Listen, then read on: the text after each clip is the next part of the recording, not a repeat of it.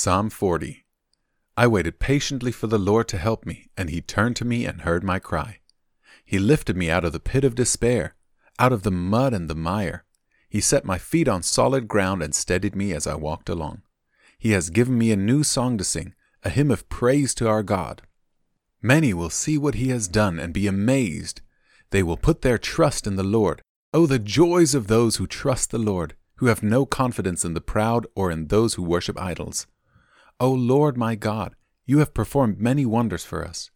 Your plans for us are too numerous to list.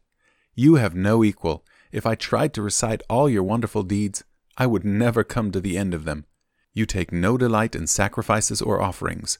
Now that you have made me listen, I finally understand. You don't require burnt offerings or sin offerings. Then I said, Look, I have come as is written about me in the Scriptures. I take joy in doing your will, my God, for your instructions are written on my heart. I have told all your people about your justice. I have not been afraid to speak out, as you, O Lord, well know.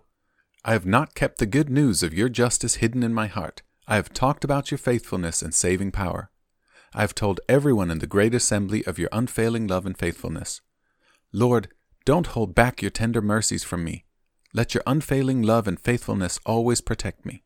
For troubles surround me, too many to count. My sins pile up so high I can't see my way out. They outnumber the hairs on my head. I have lost all courage. Please, Lord, rescue me. Come quickly, Lord, and help me. May those who try to destroy me be humiliated and put to shame. May those who take delight in my trouble be turned back in disgrace.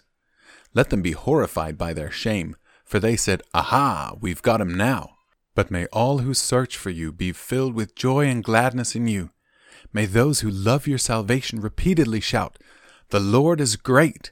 As for me, since I am poor and needy, let the Lord keep me in his thoughts. You are my helper and my Savior. O my God, do not delay.